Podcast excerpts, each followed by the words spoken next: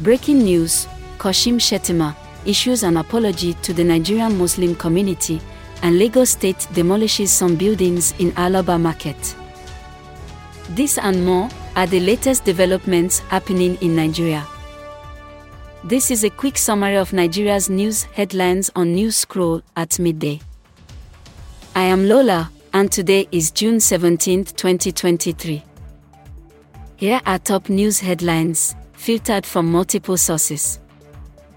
Vice President Kashim Shettima has issued an apology to the Nigerian Muslim community for his remarks regarding the choice of presiding officers for the National Assembly. Report by Leadership NG. Number 2. Kano State Government strengthens bilateral ties with the French Republic. Report by Daily Post.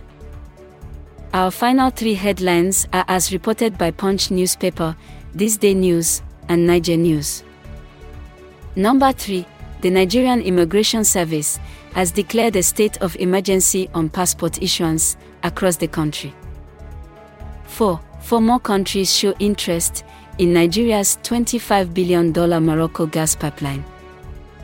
5. Some occupants of the Alaba International Market have expressed displeasure over the alleged three hours given to them to vacate some of the buildings.